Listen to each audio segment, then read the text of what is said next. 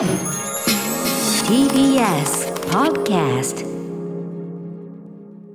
2月15日水曜日時刻は午後8時を過ぎました TBS ラジオ第6スタジオからお送りしているアフターシックスジャンクションパーソナリティ私ラップグループライムスターの歌丸ですそしてはい、水曜パートナー TBS アナウンサーの日々真央子です。さて、ここからは聞けば世界がちょっと変わるといいなな特集コーナー、ビヨンドザカルチャー。今夜はこちらの特集です。私何度も言いましたよね。アーカイブマジ大事って。なのになのに国宝を守るお金が足りないってどういうこと？そもそも国宝ってどうやって保管してるの？教えてわかる人特集。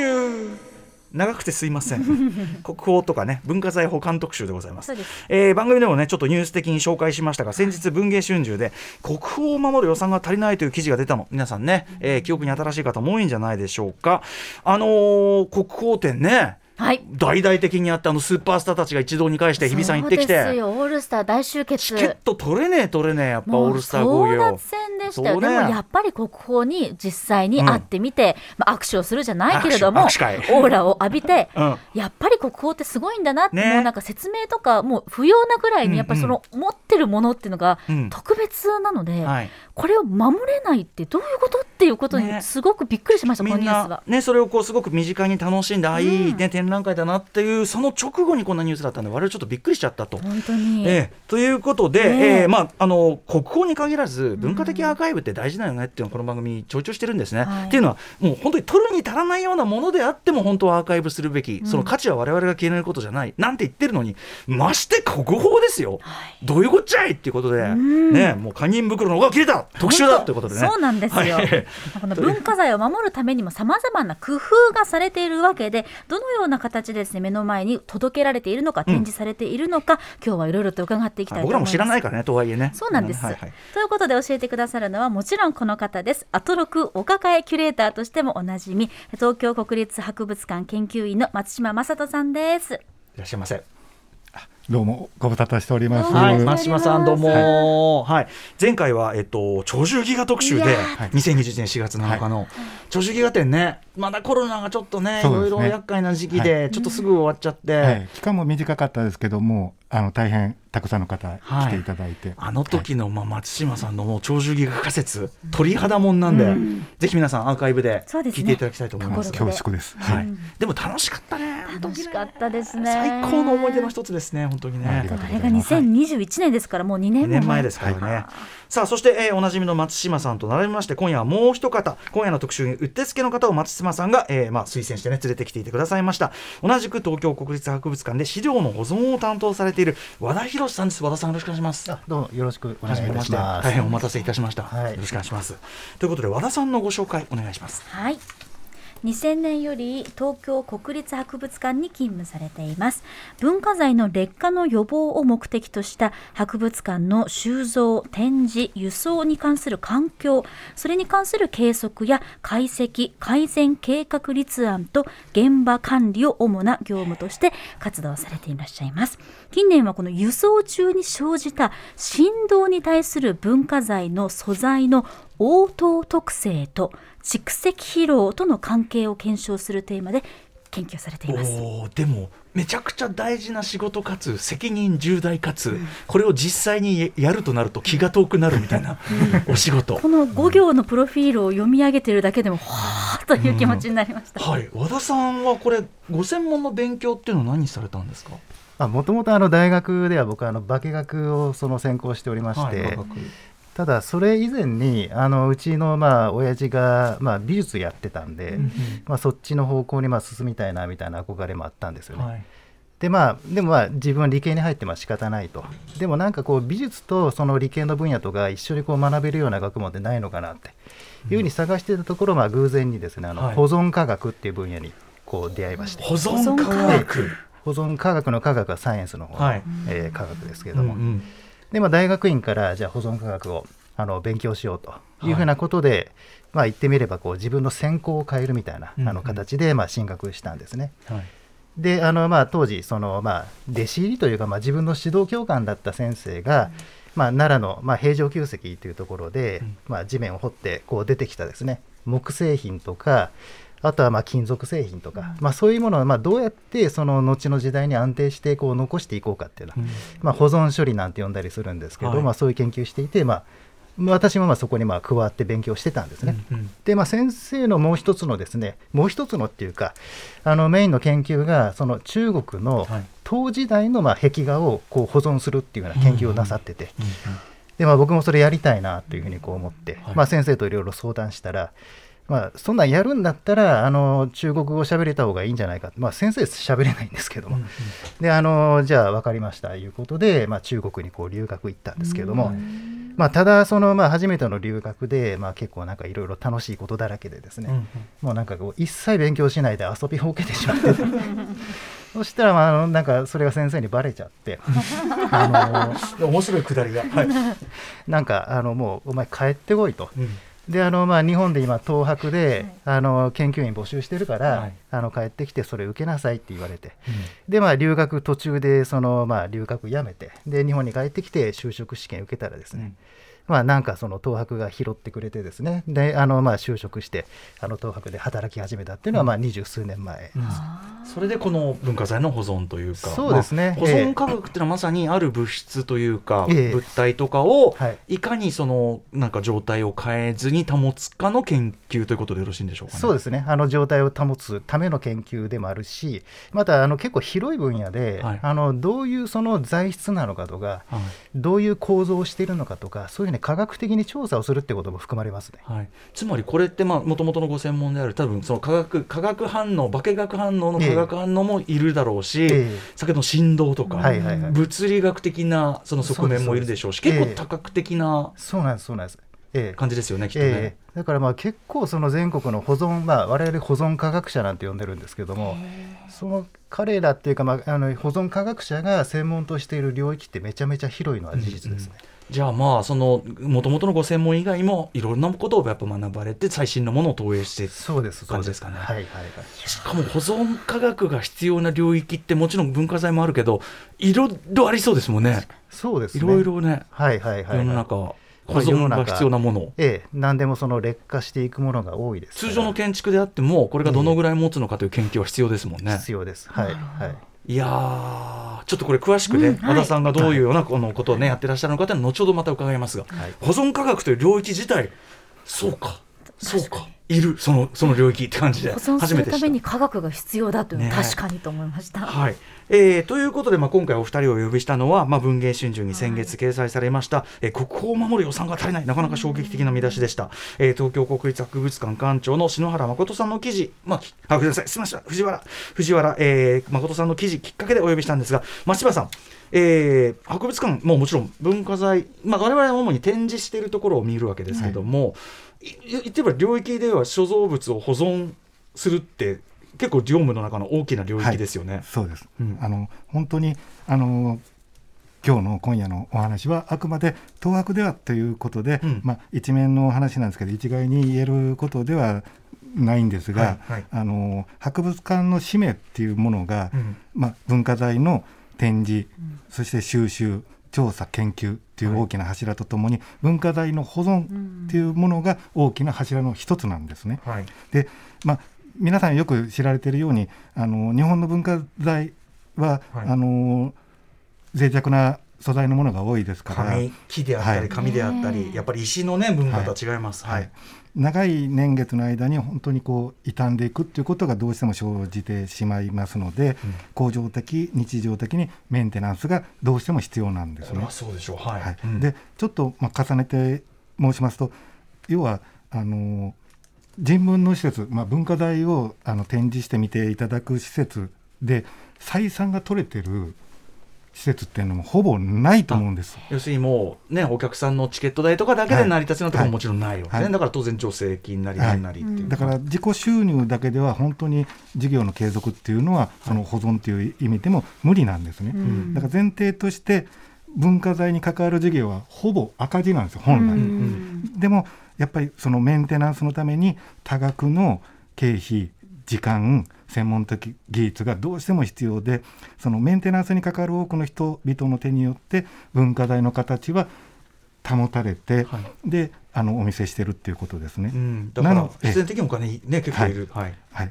で今回あの私もあのお邪魔してますが本当にどういう形で、まあ、それこそあの1000年2000年っていう長いスパンの未来まで文化財は守られていくのか。まずはそのことを、うん。あの知ってもらいたくて、うん。でこういう特集組んでいただいて、うん。あのそれを、まあ、この和田和田さんにねお話を伺って。あのお話ししてもらう、うん。私も本当に楽しみにしてます、うん。はね、そうか専門領域違う、はい。だからその実際にどういうことをしてるのかご苦労の面も含めて和田さんに伺いつつ、やっぱりこうそれだけのことしても守っていかなきゃいけないもの、まあ、ほっといたら本当にあのいつかいつかっていうか近く消えてなくなってしまいかねないもの、でもそれ文化をねどういうふうに捉えるかって、まあ、で我々は何者かっていうのを知るためのね、重要なものですし、まして国宝なんてね、大事なもんだって国が、ね、認めてるようなことであっても、うんえっていうね、ちょっと意外な側面もあったんで、まずはちょっとどういうどういうことをしてるのかということも含めて、その大事さというのを改めて、まあ、学びつつ、外にアピールしつつみたいな、ね感じの特集にしていこうかなと思っております。ということで、お知らせの後、さらにお二人に詳しくお話を伺います。よろしくお願いします。お願いします。After Six Junction. はい、TBS ラジオキーステーションに生放送でお送りしているアフターシックスジャンクションです。はい、今夜は私何度も言いましたよね。アーカイブマジ大事って。なのに、なのになのに国宝を守るお金が足りないってどういうこと？そもそも国宝でどうやって保管してるの？教えてわかる人を特集をお送りしています。はい、ということでゲストは東京国立博物館の松島正人さん、そして、えー和田博さんお招きしております、えーここからのパートは資料の保存も担当されている和田さんに主にお話を伺っていきます。お願いします。お願いしますでは前半後半2つのパートに分けていきます。前半はそもそも文化財のメンテナンスって何なのか？そして後半はメンテナンスの側面から見た博物館がもっと楽しくなる裏話、それぞれ解説していただきます。はい、早速じゃあ前半行ってみましょう。修理だけじゃない、こんなに大変な文化財のメンテナンス。はい、えーと、文化財のメンテナンス、あの、はいし修理と分けて考えるっていうかことですかね。修理だけじゃない、メンテナンスは修理も含む。あ修理も含むと考えていただいた方がいいかと思います。修理っていうのはまあ壊れてそうですね。ってことですよね。ええどじゃ具体的にそのメンテナンストータルでどういうふうなこうことをしてるという？あのやっぱり修理っていうキーワードが、まあ、皆さんこう頭に浮浮かんじゃうと思うんですけれども、うんまあ、やっぱりこう一般的な人に対してもこうビフォーアフターがすごい修理ってはっきりしてるじゃないですか,、うんうんか壊れたものが元に戻るみたいな。はい。でそれってよく考えたら、まあ、人間のまあその健康維持みたいなことを考えるとええ。割と分かりやすいかなと思うんですけども、えなんかどんだけ怪我しても最終的に手術すりゃいいやって考えてる人いないじゃないですか。うんうんうん、そんなふうにならないように。ならないようにしようってことですね。でまあ、例えば風邪をひいて肺炎になって入院して手術をするっていう、まあ、なんかそういうプロセスみたいなのがあった時に、はいじゃあ手術しないためにはどうしよう。肺炎にならないためにはどうしよう。風邪をひかないためにはどうしようって、まあ、手前にいっぱいやることがあるだろうっていう話なんですね。うんうん。でそれをこうトータルで考えると、まあ、メンテナンスっていうキーワードで結びついてくるのかなっていうふうに考えてます。なるほど、まあ、さっきおおっしゃったそのそれこそ保存科学の領域っていうかそうですね。はい、ことですかね。はい。はい。はい。でも、まあ、当然そのじゃあ人の例えで言うならば、ええ。まあ、どんなに気をつけてても、まあ、老化に伴う、そうですね。まあ、何かこうはい。はい。劣化だったら病気、ええ。まあうんものであればなんかどうしてもどっかが崩れ落ちちゃった、うんはい。みたいなことは出てきますよね。そこでまあ修理はど当然ある程度は必要になってくる。そうですね。あの修理っていうのは、まあ、我々にとってあくまでもその最終手段としてのまあ修理と。最小限に抑えたいってことですかね。本当に修理レベルはね。やっぱり修理をするとそれだけ文化財にも負担がこう及んできますので、はい。修理を続けることでやっぱりどうしてもその文化財のオリジナルの部分っていうのが、まあ、摩耗してくるといいますか、その減ってくるのは確実に言えることだと。例えば昨日なんか一部分が起こっちゃったと、はい。で補修だっつって別の木出しました、はい。はい。はい。これずっとやってたらあれもう元ないなみたいな、うん。そんな感じになってきますよね。うん。うん。はい。はい。これ修理と修復はまた違うものですか？あおそらくその使ってる人にとってみたらあの違うんだろうなと思いますけど、まあ、僕の場合はあまりそこら辺あのちょっとあの厳密に区別しないで言葉使ってますけれどもね。うんはい。なるほど。うん。えー、とこれはじゃあ要するにできるだけ修理まで至らないように、ええまあええ。要はなんていうかな状態ですかね。なんその状態いい状態を保つのがはいはい。今の、まあなんていうかなそのメンテナンスというか文化財に対するアプローチのメイン。っそうですそうです。ていうことですかね。はいはいメンテナンスというのはそのものを保つだけでなくてやっぱりその常に環境を含んだメンテナンスってことですよね。ええまあ、結論から言うとそのなぜ損傷してしまうのかっていうその原因を取り除くっていうのが、うんまあ、一番のそのなんて文化財をこう長く保存する上での、えーまあ、方法なんですよね。はいでそのためにはどうするかっていうと、まあ、なぜその損傷が起こったのかってことを、まあ、詳しく調べていかなきゃいけないですね。まあ、なので、まあ、不幸にしてその損傷してしまった文化財っていうのが、まあ、当館にもたくさんあるわけなんですけども、まあ、損傷してしまったものっていうのはまあ時間をこう巻き戻せないからまあ仕方ないわけですね。じゃあなぜそれが損傷してしまったのかっていうその損傷のこう、まあ、劣化のプロセスっていうのをですね、あの確実にこうまあ分析して追うことによって原因が突き止められると、じゃあ原因が分かったら例えばその原因がそうですね。なんか文化財を食べる文化財害虫が侵入して食べるっていうことであれば、ええ。まあ、木食べたりするのいますもんね、もちろんね。紙食べたりする。いろいろありますよね。じゃあどこからその害虫が侵入してきたんだろうみたいなことから考えるわけですね。おおなるほど。隙間があるんじゃないかとか。あるいは害虫がこう生息し続けるたびに、まあ、必要なそのなゴミとかホコリとかな食べ物のカスとか、まあ、そういうものなんかなんかこう不衛生に溜まっているんじゃないかとか、まあ、いろんな原因にこう行き着くわけですよあるいは温度、湿度が適切でなかったとか。そういうことですね、えー窓がこう開けっぱなしにこう、まあ、開いているのに網戸がないんじゃないかとか、あーまあ、そういうのを一つ一つこう潰していくっていうようなことになっていますね。これやっぱりあの文化財の保存ということは、ええその考え方にしろ技術にしろ当然こう進化して今のようなこのお話になってきてるわけですよね。そうですそうですそうです以前は多分お宝分取ってきて、まあ、とりあえず金庫に入れときゃいいやみたいな時代もあったわけですよね、多分ね。まあ多分そうだったと思うんですよ。うんであのすごく昔からのお話をこうさせていただきますとはい。もともとはやっぱり修理に全面依存していた時代っていうのがまずあったんですよね。まあ、とにかくその博物館でもどこでもその文化財っていうのをこうまあ酷使してうん。使いまくってボロボロになったらこう修理をして状態をこう回復させるっていう。まあ、使うっていうのは展示ですよね。あ展示とかそういうことですね。まあ、そうやってまあ修理だけに依存するっていうのはまあ先ほど申し上げたように、まあ、修理そのものがですね規模も大きくなってくると、まあ、文化財に対してこうすごく負担をこう強いる行為なので、はい。まあ、もうちょっと賢い方法があるんじゃないのと、まあ、つまりその文化財が置かれている、まあ、温度とか湿度をはじめとするその周辺環境というものを適切にコントロールすることによって、劣化の速度をこう抑制できるんではないかと。そうなると、その環境のその推奨値というか、まあ、ガイドラインっていうのがまあ出来上がるわけですね。で適切な博物館環境のガイドライン的なものっていうのが、はい。まあ、大体1970年から80年代ぐらいに、はあまあ、研究されて、はい。でまあ、そのガイドラインベースの保存っていうのがまあ一つ出来上がったんですよ。うんうん。でそれは別にその途絶えることなく今も、あの我々そのガイドラインをベースにしてはい。保存はしてるんですね。はいただそのガイドラインっていうのはガイドラインをこう満たしているか満たしていないかみたいなだけの判断になって、うん。まあ、もうちょっと高度な保存っていうのがあるんじゃないかっていうような考え方はまあ以前からあったわけです、はい。例えばガイドライン満たしていてもうん損傷ししてしまうものがあったりとか、はい、ものによってねそうです。ね、ガイドラライン超えてしまっているんだけれども、ものとしては安全に保存保存されているということであれば、まあ、博物館側としては後者の方がまあよりいいわけじゃないですか。そうすると、じゃあ文化財に対してのそのリスクの要因となるリスク因子っていうものがまあたくさんあるんですけれども、それぞれのリスク因子とはまず何であるのか、でそれぞれのリスク因子が出現する頻度はどれぐらいなのか、でそのリそれぞれのリスク因子が文化財に与える影響はどの程度なのか、そういうことを、まあ、リスクマネジメントっていうんですけれども、総合的にその、まあ、評価してはい。意思決定を下すっていうのがリスクマネジメントベースの保存っていう時代なんですね。今はそこに？今、いや、まだそれそれも、まああのー割と過去のことなんです。ああそうあでそうやってリスク、まあ、ガイドライン、リスクマネジメントベースっていうね、保存のそのまあ技術というか考え方自体がこう発展してきて、今何に直面してるかっていうと、サステイナブルな保存っていうところなんですね。おおなるほど。つまり我々その保存科学者は文化財の保存だけを考えていたのではダメですよと。うんうん。地球環境も守らなければいけないし、うんうん博物館の経済というのも両立しなければいうけないし。続可能には経済も入る、うん社会としての社会の中での博物館の役割っていうのも満たしていかないといけない、うんもちろん文化財の保存っていうのもねあのやんなきゃいけない、うんうん。それらをそのまあいくつかのまあ項目を完全にこう、まあ、完全にじゃないです。最適化して、保存していくっていうのが、まあ、サステイナブルな保存ということで、はい。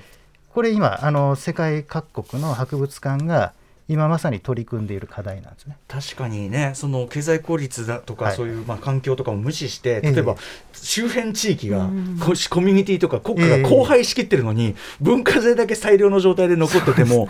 何の意味もないし、ええ。っていうことかね。そうですね。地球はっていうのは博物館だし、うん。最終的にね人類滅びてるのに文化財だけ残ってましたからね。全く無意味ってことですからね、はいうん。まあもちろん経済的に、あの博物館潰れちゃうぐらい頑張っちゃったら意味ないし。意味ないしっていうことで、うんうんうんでまあ、そういうふうなまあ技術っていうのは一朝一夕にはまあできないわけです、まあ、それは科学技術の中にはある時いきなりそのパラダイムシフトみたいなのが起きて、バーンって新しい技術ができて、まあ、その恩恵をこう被るみたいなこともあったりするかと思うんですけれども、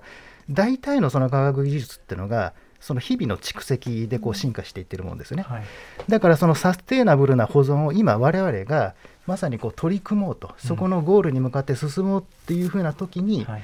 例えばまあ今回で言うとウクライナ問題問題がこうボンと勃発して、はい。でエネルギーのコストが高騰し、うん。で円安が起こりで電気代がボンって上がると。うん。はい。で電気代払えない、はい。でまあ東博の館長そのまあ、うん。ブチ切れて文春、はい。っていうのが今ここっていうようない。状態なわけですね。なので例えばその今年の電気代をこう払えたとして、うん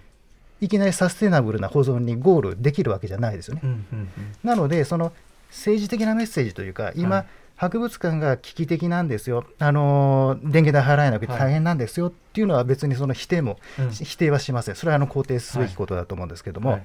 なんだけれども、我々その研究者のとしてはですね、はいどこをゴールとして向かっている途中なんだっていうのは、その自分のそのポジションっていうのをしっかりと認識しておく必要はあるんじゃないかなと思ってます。まあ、例えばそういう電力消費ができるだけ抑えるような保存のやり方がまあ、見つかればそれに越したことはないし。はいあのそのなんていうかないろんな変動にええ左右されないようなやり方をええ模索していくことも同時に必要であるといううことですね。はいことですかね。それめちゃくちゃやっぱり難しい話なんで、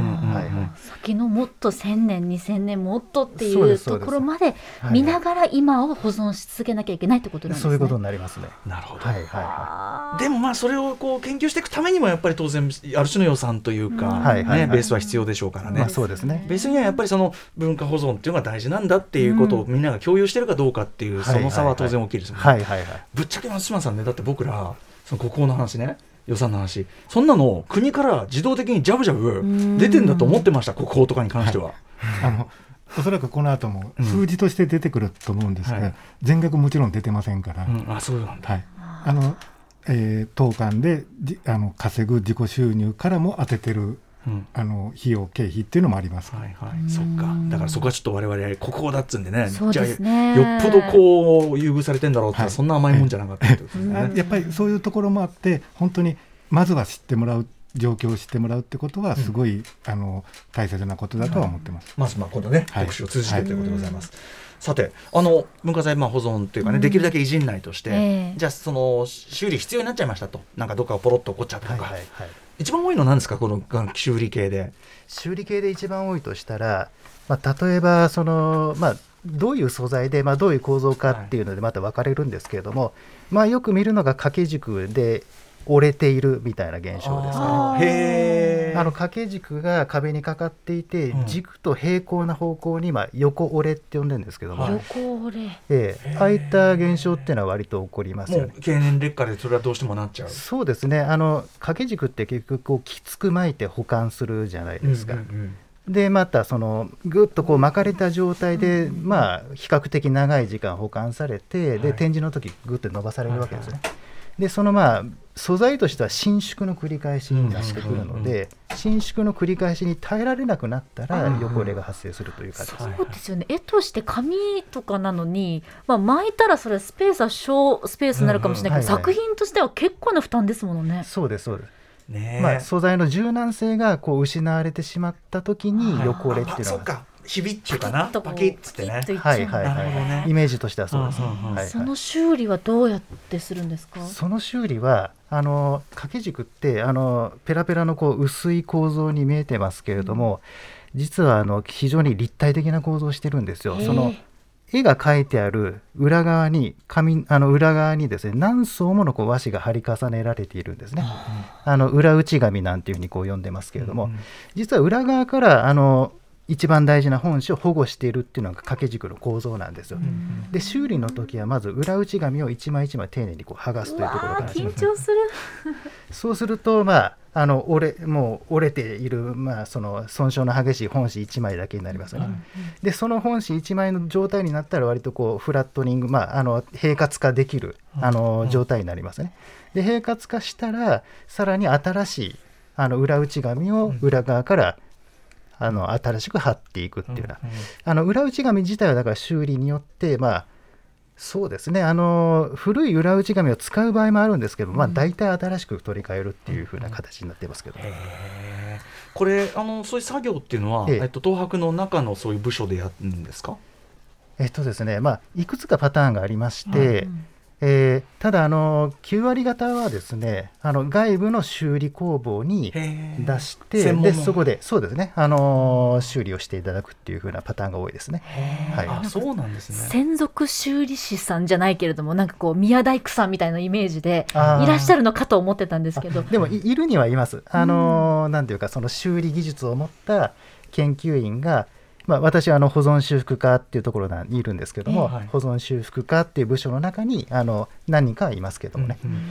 これあのまあ壊れたら直すみたいなことをねもちろん今話聞いてますけど、はい。先ほどから言ってるその先に何が起こるかの予測さっきねあの日比さんが CM 中に図らずも言ったこの仕事予知能力がいりますねっていう。まさにこう予知していくっていうか、はいはい。リスクマネジメントとおっしゃいましたけど、はいはいはい。そこもこうなんていうかなせっかく修理するなら考えるわけですよね。要するにそうですね。同じような形でやっちゃってすぐパキってまた同じような年数でなっちゃうんじゃないようなやり方とか。そうですね。あの、まあ、せっかくさっきその掛け軸の横折れの話が出たので、うん。一番その手っ取り早い 手っ取り早いというかあの折れを防止しようとするならばきつく巻かないことっていうことなんですよ。ね。うんまあ、なのでその太巻きって我々は呼んでるんですけれども、はい。巻く時だけ軸の直径をこう太くする、うんなんか軸にこうかぶってこう加えるようなはい添える軸っていうのがありまして収納する時だけ軸の直径をこう太くして巻くみたいな、まあ、そうするときつく巻かないわけなので折れ癖がつきにくくなって、はい。折れが生じにくいような工夫とか、うんうん。そういったことはやったりしますよね。なるほどなるほど。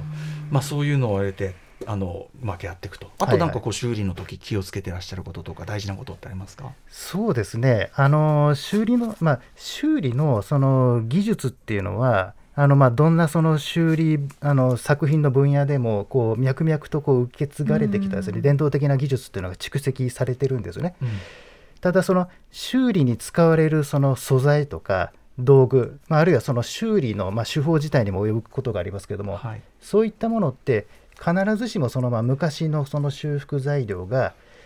今もなお優れているとは限らないですよね。今のあの科学技術のあの力の下で作られたうんうん。修理に使われる素材の方が優れている場合もあるんですね。うんまあ、なのであの今までやってきたことを、まあ、完全にこう過信しないことっていうのがあると思うんです。うんうん常に最新情報をこうしあの入手して、まあ、はい情報のアンテナを張って、うんうんいろんな素材材料をこう比較してですね、はいベターなものを選んでいくっていう考え方がやっぱり一番大事なんじゃないかなと思います。なるほどね。なんか作品だけではなくてその修理方法のテクニックの保存とこう継承っていうのも大事なわけですね。そうですね。あのであの今非常にいいご質問だったんですけれども、さらに言いますとその修理技術だけが残っても仕方がないと思ってるんですよ。あ例えばその修理に使われるその和紙とか、うんあとは漆とかそれ自体が今生産量落ちてるわけなんですね。あでもっと言うとその和紙を作るために必要な原材料の栽培、まあ、その収穫量自体があの作る人がいなくなってるって話ですね。はいはい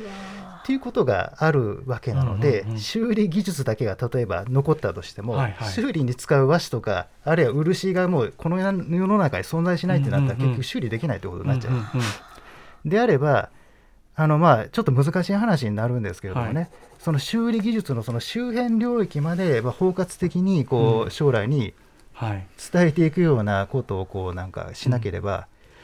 かなり危機的な状況になってしまうことは間違いない。なるほどだからこう機械的にこれにはこうだって先ほどの進化の話ともちょっと通じるけど、あはいなぜこうなのかこの材質でなんでこうやってるのかってだからこの事細かなまあ記録はいはい。がまずは大事でしょうしそうですね。はい。その本当に事細かな、ええこれは何を使って海苔は何度、そうええどういう成分で何みたいなそうですそうです、えそのレベルの記録をしないといけない。えええあの修理の時の記録っていうのは本当に大事でっていうのは今回修理をしたからうん。将来あの絶対修理をしないってわけじゃないじゃないですか、はい。ななんか500年後にもう一回修理するかもしれないですよね、うん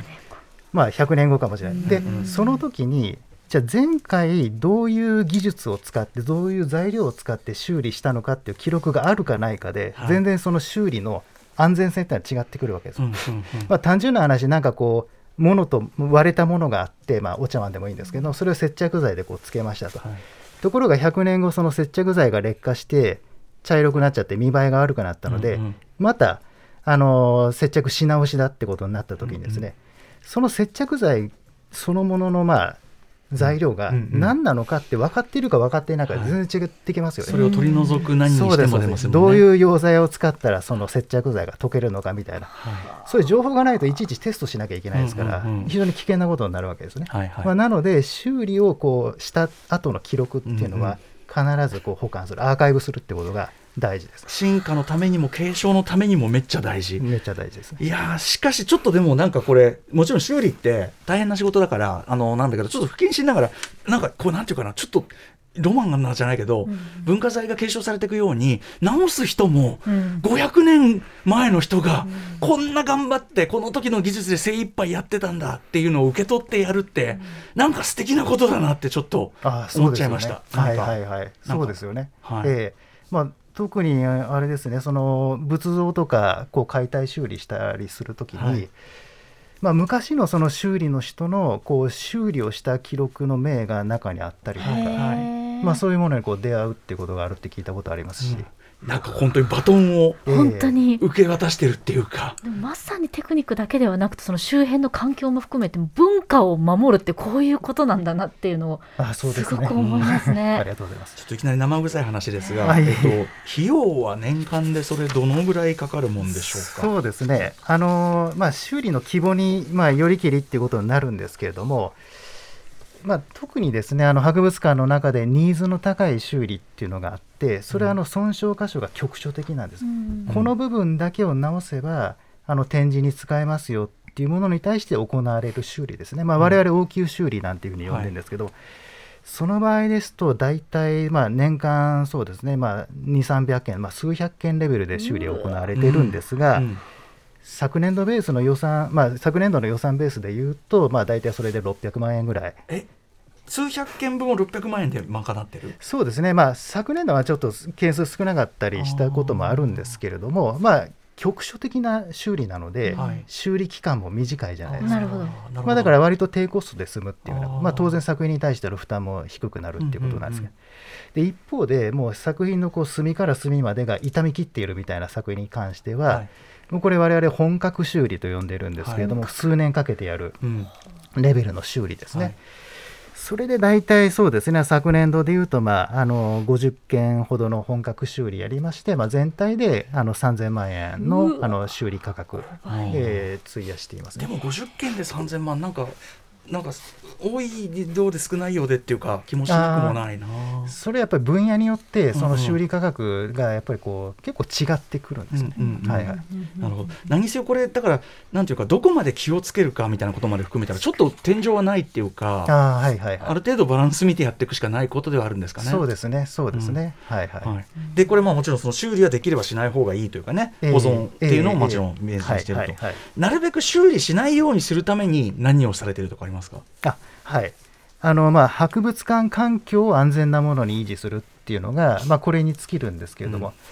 まあ、博物館環境ってこういうふうに言われても、まあ、その何が何やらっていう、まあ、ええ。ちょっと環境という言葉が抽象的な意味を含むのでよくわからないかもしれませんけれども、はい。ただあの博物館活動に伴って文化財がどういう動きをしているのかってことに考えてみると割と環境っていうのは分かりやすいんですよ。はい。博物館の中での文化財ってほとんど収蔵庫にいるんですね。うん。で時々出かけて展示室で展示されると。はい。で一定の展示期間が終わったら収蔵庫に戻るってまあ単純に言うとその収蔵庫と展示室の間のこう往復運動を続けてるみたいなはい。そういう運動をしてるわけですね。はい。ということは文化財の居場所っていうのは博物館においてはですよ、はい。あの割と限定されていて、うん。もう収蔵庫か展示室かその間をつなぐ輸送かってことになります、なるほどそうすると収蔵環境展示環境輸送環境この3つの環境を安全なものに整えると、でさらにじゃあそれ具体的に何なのかっていう話になるんですけども、はい。環境をこうより細分化していくと、うん。まあ、ちょっとこれも難しい言葉で恐縮なんですが、環境因子っていうふうな、うん。あのものの集まりだっていうふうなことに行き着くさまざまな要素というかファクターでね。はい、ファクターですね。でまあ環境因子ってまあ別にそんな難しいことでもなくて例えば温度とかうん。湿度とか、あるいはその照明の強さを表す照度、まあ、要するにその環境中に存在するものを数値で表すことのできるものであれば環境因子になり得るんですね。うんまあだから先ほど言ったようなその文化財害虫有害生物の生息数とかも環境因子だし空気汚染ガス濃度とかあのまあ輸送中であれば振動や衝撃の加速度の大きさとか、まあ、そんなのも全部環境因子なんです、うんうん。その環境因子を収蔵環境展示環境輸送環境それぞれのに応じて強弱をつけてまあチューニングしてあげるってことです、うんうんうん。最適化するってことね。おおそれがだから環境,、えー環境で文化財を守るっていうふうなことの、まあ、具体的な作業ってことになります。いやーしかしやっぱりそのね複数の因子をこうなんていうかちゃんと予測してそれをキープして気をつけてやってってって責任の重さとそしてそのなんかこう気を配る範囲の広さとなかなか気が遠くなるお仕事だなと思います。いや、でもあの、まあ、僕自身はそんなにあの根詰めて仕事してるわけではなくて まあ適当にまあだらだらやって。まあ中国でね遊びほうけてしまったという和田さんでもありますから。細かいことも知ってるんですけど。ええはい、でもまあね、あのどういうお仕事かというのはね、何個かに本当に要素に分けて、ちょっと具体的に絵が見えてきた感じがしますね。きました。はい、改めまして東京国立博物館で資料の保存を担当されている和田博さんにお話を伺っています。では具体的に文化財にとって安全な環境はどのように作られているのか、続いてはこちらです。聞けば博物館の楽しみ方が増えるかも。文化財を守るための KUFU 工夫。はい、えー収蔵環境、展示環境、輸送環境の3つを整えることが、はい、博物館の環境、文化財、ね、安全なものにするポイントというお話を伺いましたが、東博では、えー文化財にとってそのベストな環境を作るために、どういうこう工夫をされてるんでしょうか？そうですねあの文化財をこう、まあ、損傷させてしまう原因っていうのは、まあ、今申し上げたように、まあ、主に環境因子の調節が悪いっていうようなことになるんですね、ええ。まあ、だから温度が温度の調節が悪いとか湿度の調節が悪いとか、はい。まあ、やたらめったらその文化財害虫がいるとか、あとはその空気汚染ガス濃度が高いとか、あの激しい振動を受けているとか、まあ、そのなんかいろいろこうあるわけあとはですよ。無造作に光が当たるとか。まあそんな感じですよね。光の強さが強すぎるっていうのも、直射日光当たっとるやないかいみたいなそんなそんな論外ってことですよねもうね。まあ、昔うちでもあったようですけども。あそんな事件が。でも思わぬ角度からね、この窓このこの時間ここだけ刺すみたいなことありえますもんねだってね、はいはいはい、自然光ってやっぱ怖いですから、全然ありますもんね。でそもそも見せなきゃいけないから、照らさなきゃいけないものだから、それもすごく難しいですよね。展示はやばいでしょそうね。展示っていうのはそのさっき申し上げた3つの環境の中で唯一文化財が積極的に光に当たらに当たりに行かなければいけない環境なんですね、やっぱり単純に光当てた分は劣化してしまうわけですね。劣化してしまうことが多いんで、うんうん。それを極力どうすればいいのかっていうのがまあ工夫のしどころってことになりますけど、これね和田さんは何でもあの他の博物館とかそういうところ行くとあの展示物よりも展示環境が気になってしまうという。あそうですね。あのあんまりこう作品見れなくなっちゃって。こうやって。そうですね。例えばまあ展示ケースの中に、まあ、大きいこうな作品がこう展示されていたら、うんうん。これどうやって展示ケースの中に入れたのかなとか。ああ、うん。輸送。展示ケースのどの部分が開くのかなとか。はい。だって今展示ケースで使われているガラスって結構面積の大きいガラスが多いですよね。うんはいはい。でガラス扉大きい扉作ろうとするとその扉の開閉の時にガラスの重みで展示ケースが歪んだりすることあるんですよなんか工夫があるんだろうなとかいうところにも目がいってしまいますし。やばい。これ我々用語で解像度高すぎ 新作というやつで。ありがとうございますすごいな。あ、うん。でもその展示ケースですけれども、うん。こう東博ではその展示ケースの工夫はと例えばどんなものなんでしょう？そうですね。あの展示ケースってあの基本的なそのスペックから言うと機密性が高くなければいけないっていうのがあるんですうん。やっぱその虫とかね。そうですね。隙間をなるなるべく作らないってことですね。まあ、虫の問題もありますし展示ケースにこう展示ケースの外からの空気がこはい。うやたらめったら入ってくるとですね、はい。展示ケースの中の空気の、まあ、例えば湿度が乱れてしまったりとか、うんうんうんまあ、そういったその原因にこう、まあ、なってしまいますね。やっぱり湿度は敵ですか？湿度は敵ですね、うん。湿度っていうのはこういろんなこう素材をうん変化させる、まあ、一番のまあ原因と言っても過言ではないと思いますね。でもやっぱり見せなきゃいけない。密閉性。うんうん。で密閉性まあ高い展示ケース、うんうんまあ、こう作るじゃないですか。で、まあ、中にこう調湿剤といって湿度をこう一定に維持する、まあ、そういう便利なその素材があるんですがそういうものを置いてあげると、まあ、ばっちりその狙ったところの湿度にこう合わせることがまあできるんですね。でさらにその展示ケースの中にこういろいろなまあ展示台とか、まあ、造作物を置いたりするんですけれどもそういうものからこう有害なガスが発生しないように必ず材料をチェックしなければいけないです。ガスが出ちゃう。そういうのがやっぱり作品のこう劣化を導く原因になってしまいますので、ですあの展示ケースの機密性が高いと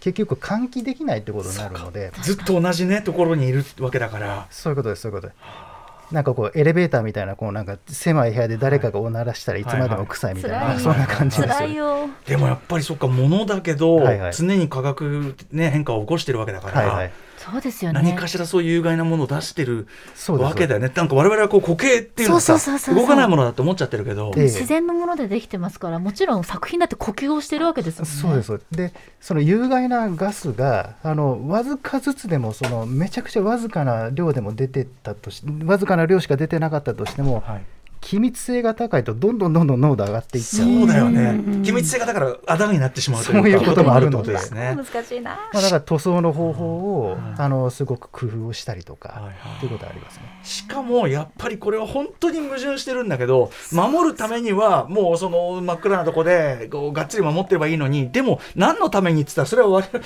文化財利用するその我々が見るためであそうって、ですよね。この矛盾する命題。だから見やすくする工夫もされてるんですよね。そうですね。もう見やすくする工夫としては、まあ本当に気を使うのはまずガラスですよね。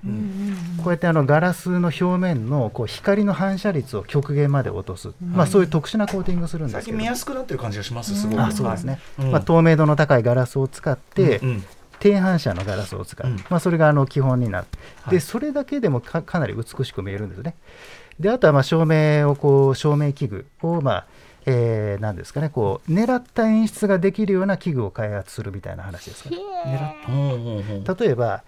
その照明の光をこう壁に均質に当てたいのか光の強弱をこうグラデーションつけて当てたいのかによって照明器具の使い方とか、はい。配置の仕方っていうのはやっぱ変わってきます、配置大事ですよね配置もね。まあ、そこら辺はけ展示ケースの設計というかデザインに関わってくる部分になりますけど、これぜひ和田さんから見てですね東博具体的にこのケースに注目というようなケース、ケースあケース視点での注目ポイントありますか？ベストオブケース。そうですね。あの本館の1階のですね、はい。えー13室っていう部屋があるんですけれども、本館1階13室、まあ、刀剣を展示してるんですよね。刀とかね、えーはい。刀とか鎧とか、はい。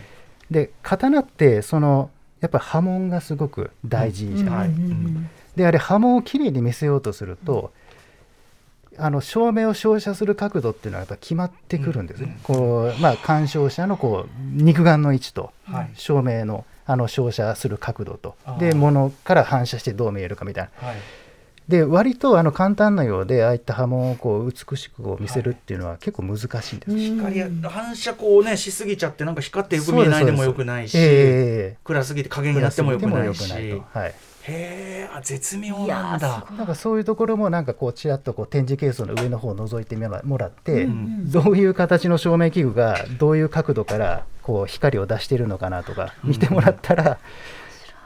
まあ次からはそっちの方に目がいっちゃうかもしれませんね。近年ね、そう刀剣見る人も本当増えてるから、いやはい本当に本当に5点で本当に驚いたのがやっぱ刀剣の部屋のまず暗さとあとは皆さんやっぱりその刀の見方を知ってらっしゃるので、はいはい。下からこう見てる方が多くてー。刃文を見てるんだと思うんですけど、はいはいはい。ええ。でもその正面の位置によって当て方によってこう例えば右から左にこう動きながら見てると刃文がこう動くっていうかあれはやっぱりいい照明のなせる技だなって思ったんですよね。そうですね。あのまあどうしてもこの想定しているこの肉眼のまあし視点の高さっていうのはまあ人によってこういろいろなので、まあ、それぞれの人がこうなんか自分にこうベストなあの鑑賞のポジションをこう選んでいる選んでくださっているっていうようなことなんじゃないかなと思います。ぜひ皆さんね本館、えー東京国立博物館本館13室刀剣のケース、うん展示法ちょっと注目してくだ照さい。明の位置も。はい。でですね、まあ、いろいろあの気をつけなきゃいけないことを伺ってきましたけど、まあ、収蔵環境、展示環境、まあいいとして、輸送もこれね、これは大変。なかなか気をつけるあたりかと思いますが、うん輸送環境、えーとまあ、気をつけているというか、こうなんていうんですかね、ええこうあたりありますか、そうですねあの、まあ、僕個人のまあ研究テーマでもあるんですけれども、まあ、例えばどこ、まあ、外外国から日本へでもいいし日本国内の輸送でもいいんですけれども、うん。まあ、ほとんどがまあその無事に輸送されるんですね。うん。でもその無事に輸送されてるっていうことが、えーまあ、偶然なのか必然なのかっていうようなことを、まあ、ちょっと結論付けないといけないなって要するに思う結果往来で済まさないというか、そういうことですね。うん。なんか散々こう振動がガタガタってかかっていてで蓋を開けてみたら無事だったっていうのがあるとするじゃないですか、はいはいでもそれって文化財の内部に振動による疲労が蓄積してるんじゃないかなと。目に見えないけども。うん。である時それが域値を超えた時に突然肉眼でね分かる範囲ではい。なんか割れてしまったりとかするんじゃないかなと。はい。なのでこの蓄積疲労っていうものをまあ数値化することができたらですよ。はい。要するにこの文化財は今後何回のどこまでの輸送まで耐えられるのかみたいな貸し出し可能な範囲もそういうことですね。明,、ね、明確になりますもんね。で梱包を工夫することでその輸送耐えられる輸送回数っていうのがこれだけ伸びますよ。でそれは文化財の活用につながるわけないです梱包にかけるコストがこれだけ必要だってことも明確にそういうなるしことですね。えこれでも蓄積疲労の数値化ってえどどどどどどどうやってやるのって、でもそれは本当にあの難しいと思ってて、はい。あのまあこういった研究ってじゃあ損傷がいつから始まってるのかみたいなことと同じだと思うんですね。えなんか目に見えてこうやって割れたっていう現象が起こった時に割れる前に亀裂が入ってる。でも亀裂が発生する前になんか分子レベルでなんか変化が起こってるはずなんですね。えはいはい。どこまでを我々が突き止められるかっていうのが結構あの難しいとは思ってるんですけれども定点観測し続けるしかないですよねだからね。そうですね。細かく細かく、ええやっぱりそこら辺はこうすでに損傷してしまった文化財にヒントが隠されてると思ってるので損傷をつぶさにこう分析するっていうことが大事だなと思ってます。作品が喋ってくれればいいのにって思いますね。そうですね。人間み確かに。お腹痛いみたいなね、はい。うん。えっ、と最初和田さんね今後文化財を守っていくためにこう進めていきたい研究テーマとしてはやっぱその蓄積。はい疲労蓄積の可視化という、はいはい。これすごいねでもね。ノーベル賞もんですねこれね。できたらそうなったら、ね。ええまあ、なんかそういう研究を進めていってこう博物館で生まれた技術が一般の産業界に応用できるようなことになったらいいなと思って。確かに。輸送我々全体暮らしに関わってくることですし、ええ。輸送による劣化関係ありますよね。食べ物だってなんだって、そういうことです。あ本当ですね。暮らし全体を変える技術かもしれない、今まで我々はその世の中にあるものを使うだけだったんです、はい。でも博物館の方から生み出すってことができないのかなと思ってますね。確かに。あこれはでもすごいですね。なんかまたちょっとこうなんていうかな。違う方向の違う方向のなんていうの？予算が下りるといいな。すごいすぐ金の話で。はい、えーということで和田さんにねお話を伺って。松島さん結構どうですかこれ？違う部署として。いやあのもちろん一緒に仕事してますから、うん。そういった蓄積研究をあの一緒にあの、持ちつつうん。してでなおかつ私たちが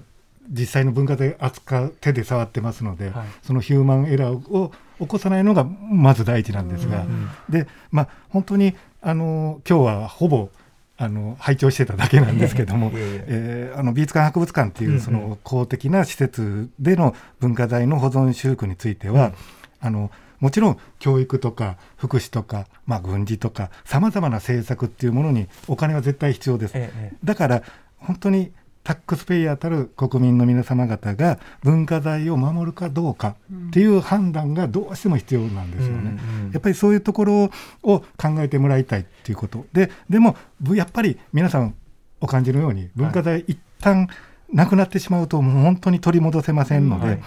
保存修復には莫大な経費と時間と技術、まあ、そういう伝承が必要だということが欠かせないことをまずは本当に多くの人に知ってもらう努力を私はわた私たちはもう続けていきたいなとは考えているところですね。うんね。あの失われたらもう戻んないし、